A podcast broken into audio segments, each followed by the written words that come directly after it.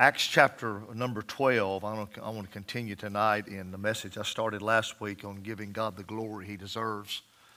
But before I read the scripture, and you'll hear me say this again Sunday, uh, I want to thank you, church, uh, for supporting the meeting uh, Monday night at the city council meeting. And uh, God granted the victory, and we give him the praise and the glory for all that he's done. You know, the Lord really taught me a lesson uh, that the church really can have influence. We can have as much as we want.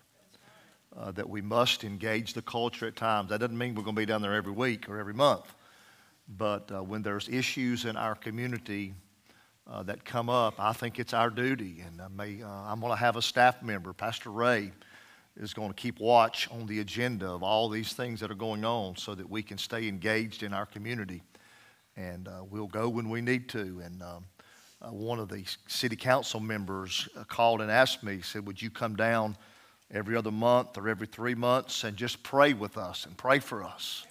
And I said, Absolutely. I'd love to do that. I'd love to uh, support them. And uh, I thank God uh, that God just intervened in the whole deal. I'll be honest with you. I, I, just personally, I thought we were. I didn't think we would. I didn't think it would go that way, and I, that was my lack of faith in God, I guess. But uh, I'm glad it went the way it went, and uh, many people's lives will be saved. Not really in salvation, but be saved from destruction of alcohol because of that. I give God the glory, and I know you do. Amen. Acts 12. Yes, Acts 12, verse number 20. Uh, would you stand, please, to give honor? uh, to the glory of God. I got a little extra time tonight. They're not going to have choir practice, so um, uh, anyway, I'm going to take time and try to try to finish this. The Bible says, Now Herod had been very angry with the people of Tyre and Sidon. They came to him with one accord, and having made Blastus the king's personal aide, their friend, they asked for peace, because their country was supplied with food by the king's country. So on a set day, Herod, arrayed in royal apparel, sat on his throne and gave an oration or a speech to them. And the people kept shouting, The voice of a God and not a man. Then immediately the angel of the Lord struck him because he did not give glory to God. And he was eaten by worms and died. I don't mind dying, but I don't want to die that way. Bible says, but the word of God, in the context of giving God glory, but the word of God grew and multiplied, and Barnabas and Saul returned from Jerusalem when they had fulfilled their ministry. And they also took with them John, whose surname was Mark. Now, in the church that was at Antioch, there were certain prophets and teachers Barnabas, Simeon, who was called Niger, Lucius of Cyrene, Manaen, who had been brought up with Herod the Tetrarch, and Saul. As they ministered to the Lord and fasted, the Holy Spirit said, Now separate to me Barnabas and Saul for the work to which I've called them. Then, having fasted and prayed, they laid their hands on them, they sent them away. God, tonight, help us to understand what it means to give you the glory that you deserve. And I pray that you'll speak by the Spirit and we would have hearts that would receive it and God, we would leave this place spirit filled for the glory of God. In Jesus' name, amen. Thank you for standing, and you can be seated. I said to you that the word glory means to bring praise and honor and give the worthiness, really, of who God is. And giving God glory is a command in the Bible for us. For you're bought with the price, therefore, glorify God in your spirit and in your body, which are God's. Whether therefore you eat or drink or whatever you do, do all to the glory of God. And I said to you last week as we look at this passage that the first principle that we see in the context of Herod did not give glory to God, so God struck him. Anytime that a man or a woman is, gets more attention and applause than God, there's something wrong. And so God removed him, but the church, the Word of God, grew and multiplied. And, and Barnabas and Saul came from Jerusalem and said all that was going on. So I said last week that being disciplined in the Word of God brings glory to God. The Word of God grew. That means that it grew in them. And the Word of God uh, is talking about knowing the Bible. And listen, we're living in an illiterate generation biblically. And we need to know the Bible. Is the Bible growing in you? In other words, the truths of the scriptures begin to increase and were enlarged in the people of Antioch. That brings glory to God. It's knowing the word. And I said to you, it, it's also not, not only knowing the word, but, it, but it's also growing in the word. And it said that the word of God grew and multiplied, which simply means that be, they became full grown, rich in, in the scriptures, something out of the ordinary. And then lastly, I said to you last week that they were showing the word as Barnabas and Saul, verse 25, returned from Jerusalem and they had fulfilled their ministry and they had mentored John Mark, the one that, saw, that Paul uh, resisted to take at one time. Evidently, he went back and got him and brought him in, said, He's profitable now for me on this missionary journey. And so it's mentoring and discipling and helping people be connected to the body of Christ. But then the second principle that I see from this passage is devotion to the work of God brings God the glory he deserves. When you study the church at Antioch, if I was going to start a church, Antioch would be a great biblical name because this is the model church where they were first called Christians. And when we read these verses about this particular church, we see a great devotion to God among the church at Antioch. Real Bible Christians. I want you to hear me now. Real Bible Christians that give glory to God are devoted to the work of the local church.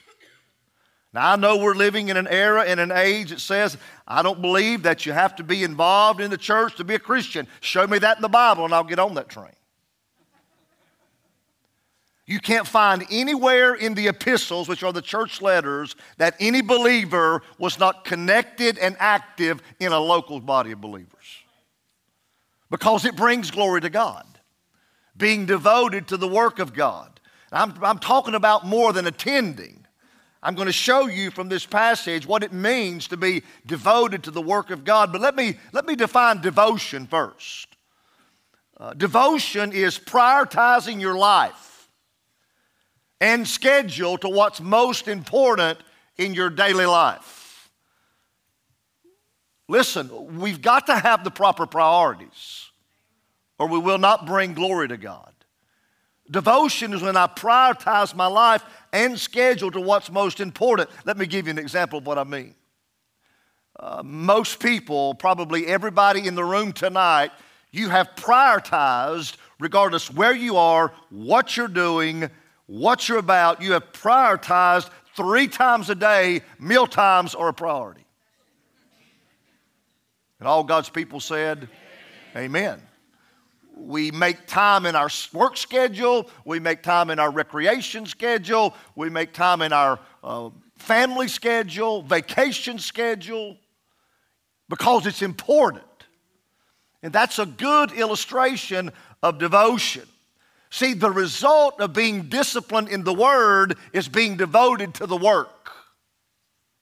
Knowledge by itself is just education. But knowledge coupled with devotion is transformation. And so these people were devoted to the, to the church. And, and when the Word of God really begins to work in me, I begin to receive from God and His Spirit a desire for the work of God. And so the Bible begins to explain or to define what the work of God or the church is all about. You know, do we really know what the church is about biblically? I mean, what, what does the Bible say? Let me define the church for you first. It's the Greek word ekklesia. It means those born again people that have been called out of the world and then called into a body of believers so that they can exercise their spiritual endowment or their spiritual gift that God has given them to edify other believers and to bring glory to God. So I define the church this way it's a, it's a, it is an assembled body of born again, baptized. And you need to be baptized the right way, which is by immersion. Some people would take me to task and say, well, I, you know, I just prefer to be sprinkled. Well, you just cannot, it's symbolic, it's a symbol. You cannot, you cannot get the death, burial, and resurrection of Christ from any other mode of baptism other by immersion. And Jesus came up out of the water. So it is a, listen, it's a, I'm not saying if you're sprinkled that you're not a Christian and you're not going to heaven. I'm not saying that at all. I'm just saying the proper way biblically to be baptized by immersion. So the church is an assembled body of born again, baptized believers that have devoted themselves to carrying out the will of God in their community so that God would be glorified. Now, let me say something to you that was I was so influenced and so encouraged about Monday night. I saw us not coming to church, I saw us being the church. I saw us being salt and light. And listen, those city council members were influenced. This is just my opinion the outcome would have never been what it was apart from the room being filled, the overflow being filled, and the foyer being filled. One council member said this In 30 years, I've never seen this many people at a city council meeting. Ladies and gentlemen, the church of Jesus Christ, we are to infiltrate and influence the community. Listen, you don't have to be obnoxious, just in love and just let it, we're, we're a group of born again, baptized believers that are devoted ourselves to carrying out the will of God in our community for the glory of God. Amen. That's who we are. And so these, so what's the church to be devoted to? I mean, I think it's a great question. It's right in the text. First of all, we're to be devoted to the person of the work of God. Who's the person? Look at verse 2 as they ministered to the Lord. So, who is the person of the work? It's Jesus Christ. We're to be devoted to Him, and God has exalted Christ as the center attraction of everything He does on earth. Everything He does on earth.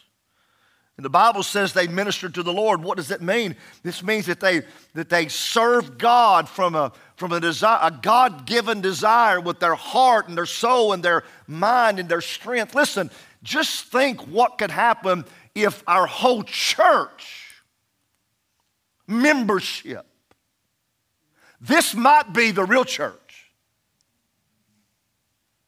at Prospect Baptist Church. What would happen if the entire membership was devoted to carrying out the work of God in the community for the will of God? Wow. See, um, until I'm fully devoted to Christ with my entire being, nothing else matters. And you, you, you don't serve until you're devoted to Jesus Christ. And devotion is a relationship with God that takes over my entire life. Christ didn't come to be part of my life, He came to be all of my life. He's everything until I become close and intimate with Him through time spent with Him, ministering to Him. All the other functions of the Christian life will struggle. See, I'm of the opinion and conviction that every issue is a spiritual issue. Every issue is a spiritual issue. So, a full devotion to the person of Christ really is the real issue today in Christianity. But notice, secondly, we need to be devoted to the purpose of the work. What's the church supposed to be doing? Now, if you really take a close, detailed look at this church at Antioch, it just really jumps off the page at you. But until there's devotion to the purpose, to the person. The purpose don't matter. See, that's why people can attend one time a month and it not bother them. Because they're not devoted to the head, which is Christ. Because the body can't function without the head. But when you're devoted to the head, then you, you, you want to be devoted to the purpose. And so when I'm fully devoted to Him, what He started and purposed for us comes alive in me. Well, I'm thankful for the presence of the Holy Spirit that makes all this possible. So the see if I can outline this for you and explain. The passage tells us that this church in Antioch had five distinct teachers or leaders and they were very detailed in their responsibility at the church at Antioch, which really outlines for us what the purpose of the church is all about. I'm just going to go with them in order, and I hope you can see the progression. The first one is Barnabas. So, the first purpose of the work of the church is encouragement. Why do we meet? Encouragement, edification, to be challenged by the word. In that church at Antioch, Barnabas, he's called in other passages the son of encouragement. And Barnabas taught the people at Antioch to encourage all those that were around them. All those. Do we understand how important it is to encourage people? Do you understand the impact that we had on these three people here tonight? Get a health problem and see how discouraging it is. Encouragement is so important because discouragement is running rampant right now in Christian circles. I mean, it's running rampant. In a, but the more involved and the more you allow Christ to be Lord of all, the more of a battle that you're going to be in because a fully devoted follower of Jesus Christ is going to have a, and I'm going to teach on this all through VBS, and I pray that I'm, I'm preparing the sessions now. I pray that you'll come and sign up and come. But the more that you allow Christ to be Lord of your life, and the more you get closer and intimate with Him, listen, the bigger battle you're going to get in, and the more opportunity there's going to be for discouragement. Because when you get on the front lines, that's when the enemy strikes. I mean, there's already been criticism on social media about Monday night. I expected it. One person said on the website, they said, uh, or on the Facebook page, what are they trying to do? Take us back to the 1930s? And the Lord wouldn't let me reply. I mentioned to me, she just said, no, don't do that. don't mess up what God did. It's a good word, isn't it? I want to reply, no, we're trying to take you back to 33 AD where Jesus Christ of Nazareth changed people's lives. We're trying to go 2,000 years back. But I didn't do it. But, folks, listen encouragement. Who are you encouraging? That's what the body of Christ is for. So, encouragement is when you sense someone around you is losing their confidence, not losing their faith. They're just losing their confidence and courage from Christ. So we come alongside that person and help them and pray for them and edify them and, and build them up. It's like we need to prop people up from time to time.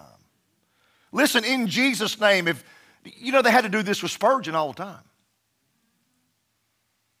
I mean, Spurgeon would, would preach in the AM and go home. He, he, he, struggled with depression and he, he would get in the bed and he would just stay in the bed all day long and they would go Sunday afternoon. It was time at the Metropolitan Tabernacle and he wasn't there. And they went to his home and they said, Spurgeon, what's wrong? He said, I can't get up. I'm depressed. And they got him up and got him ready and dressed him and took him to the Metropolitan Tabernacle. And he would stand in the pulpit and something would take place. Somebody from another world. We got to encourage each other. Dear God, don't tear people down in here, build them up. Edify people. It's when you sense somebody around you. But listen, encouragement cannot happen if you're not assembled together. That's why we're here. One of the purposes that we're here, and we're all in the battle of our lives spiritually. I'll just tell you this we'll, we'll be down at the council again soon uh, because we're, we're, we're trying to amend an ordinance of the drag queen shows that, that children cannot attend any story hour or anything like that. It's coming. I'm just telling you, it's coming. And we need to, we, and listen, I said this to somebody today. I believe Monday night did as much for our church as it did for our community. For us to get together for the glory of God. Were you not encouraged? If you were there, were you not encouraged, man? I liked old Bramlett when they won. He went, That's awesome. Encouragement. Notice, secondly, then we got Simeon, who was called Niger, exaltation. Now, this was probably the man that carried the cross of Jesus Christ to Mount Calvary. Now, he's a teacher in the church at Antioch. Can you just hear him teach a Sunday school lesson? Could you hear his testimony? I saw him. I was there. I, I saw him carrying the cross and I, I saw his body get weak and I saw him fall to the ground and a Roman soldier got me and said, Carry the cross. And I thought, Dear God, he's worthy. He's worthy to do it. And he said, I began to exalt him as I carried the cross and I praised him. And here's what his ministry was in the church keep exalting Jesus. Everything he did, he would teach them keep exalting Jesus, bring God the glory he deserved. He said, I walked with him to the cross. He suffered for you. He died for you. He resurrected for you. Keep exalting Jesus. Prospect Baptist Church. Keep exalting Jesus. Then you got another teacher, Lucius of Cyrene. This was the brother of Simon of Cyrene. Simeon, after seeing Jesus, went and told his brother about Jesus and what he could do in a person's life. Listen, evangelize. This is one of the purposes of the church. It's not the only purpose. But we've got to keep telling people. We've got to keep telling people. We've, we have to keep evangelism, sharing the gospel. Why are we so afraid to share the gospel? I don't think it's a lack of training, I think it's a lack of truth. I mean, when, when, I got converted, nobody had to teach me to tell people Jesus Christ changed my life. Jesus Christ become my life. I'll tell you what the issue is. There's so many lost people in the church that need to be evangelized. But we got to keep the gospel on the forefront as we encourage, as we exalt, we evangelize. And then, this is an interesting Manaen who had been brought up with Herod the Tetrarch, equipping. Equipping. This man would teach how important it is to equip and disciple people that are saved. I'm just thinking of one that just was two that were recently baptized the Rummage Girl and then Jade. Listen, let me tell you how important it is for some of you ladies to get around and build a relationship. Here's what the Bible teaches. Do we practice this? Probably not. But here's what the Bible teaches that the older are to mentor the younger. That's what Manaen would teach in the church.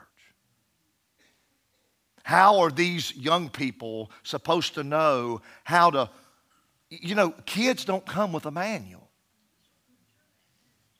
Marriage doesn't come with a manual other than the Bible. How's it supposed to work in the church? The older is supposed to come around the younger and, in, and invest in them and mentor them and, and help them. I never, Missy, Missy knows what I'm going to talk about when we were first converted.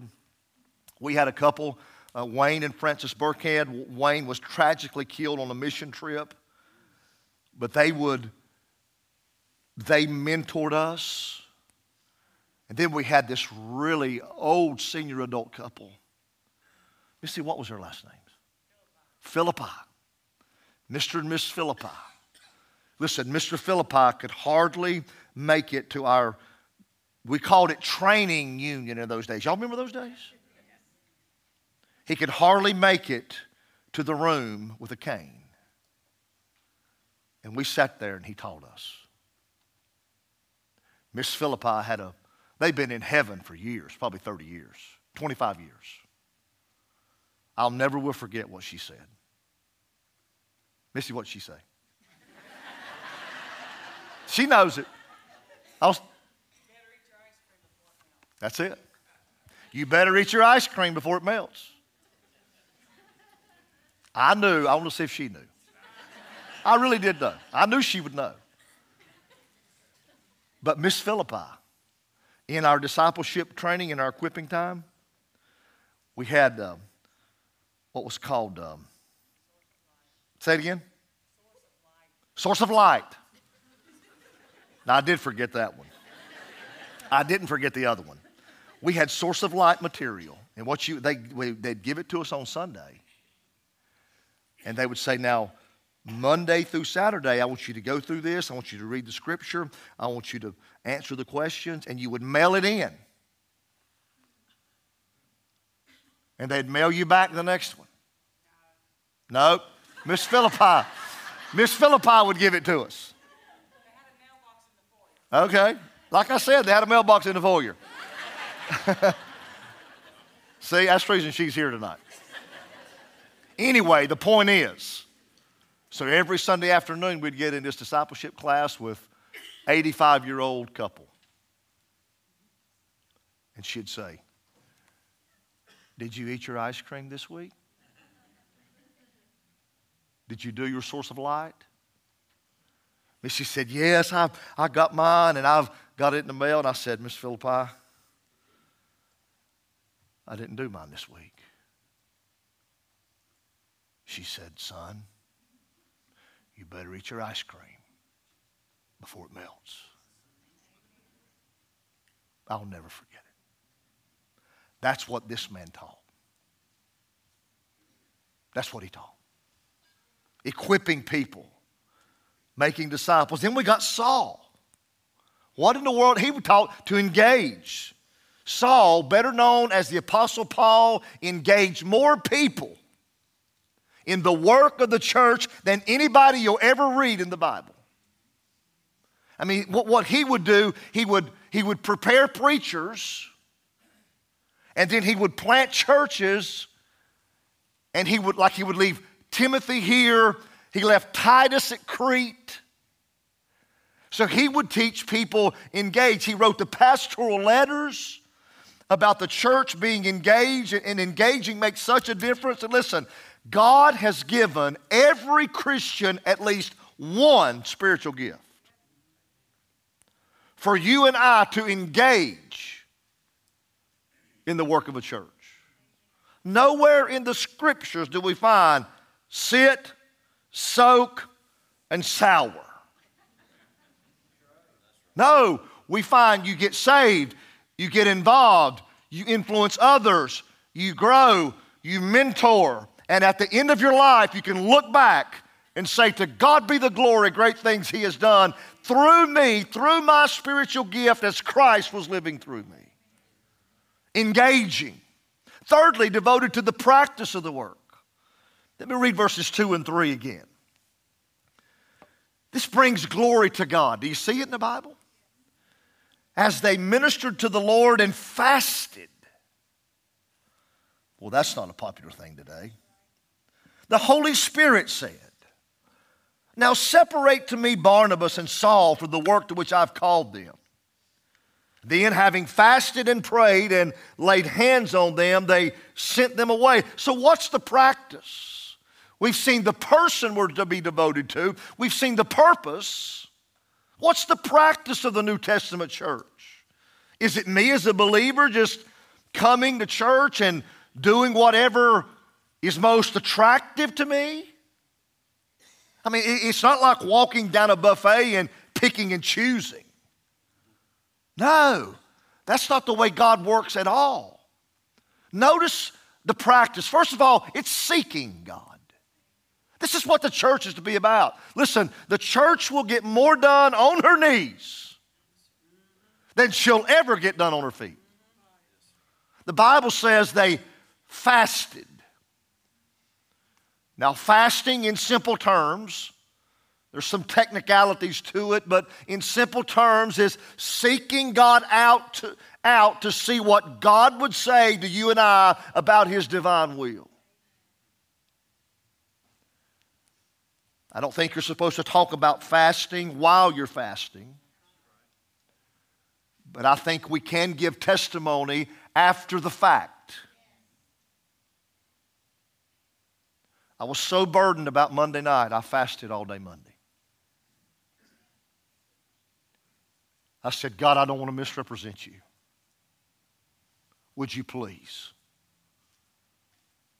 intervene? There was another time I fasted for 10 days.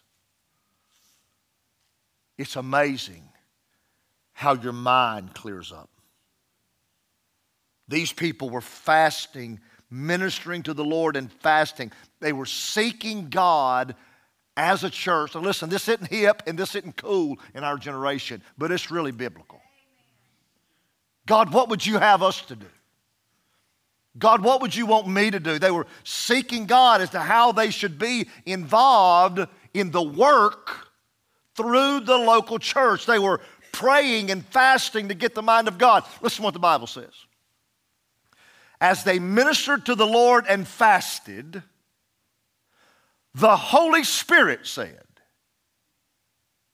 So the work of the church is seeking God, but then secondly, it's hearing God. See, if I don't hear God, I can't participate in the real work. It's hearing God.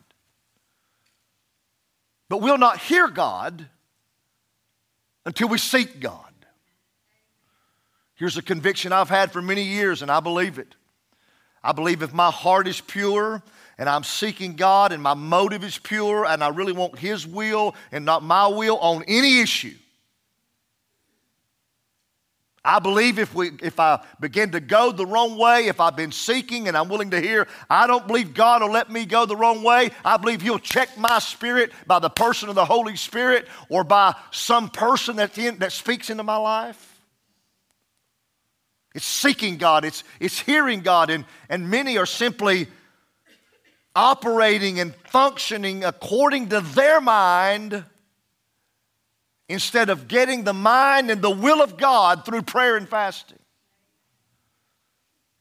It used to be that Baptists believed in prayer. I don't say this to chide anybody, just to. This church used to be more of a praying church than it is now.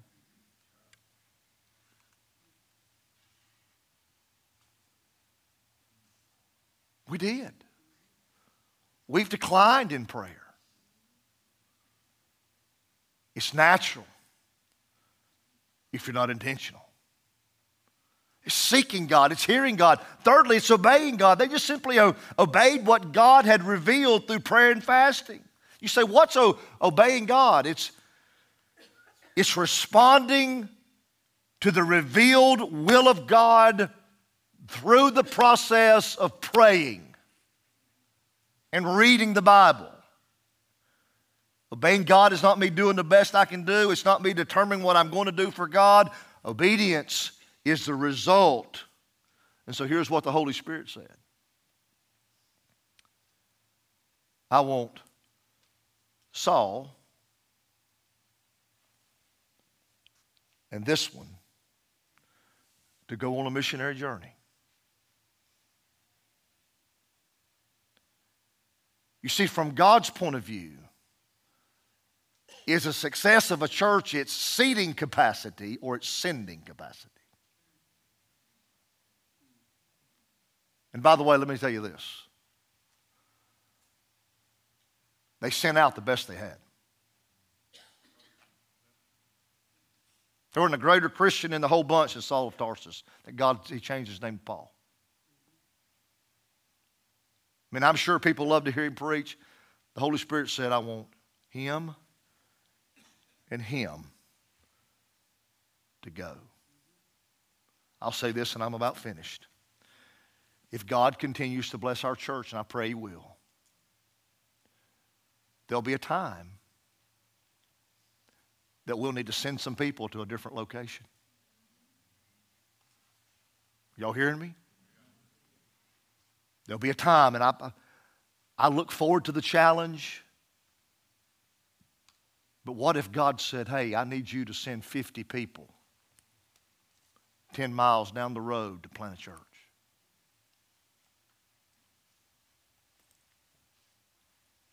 I think it would be awesome.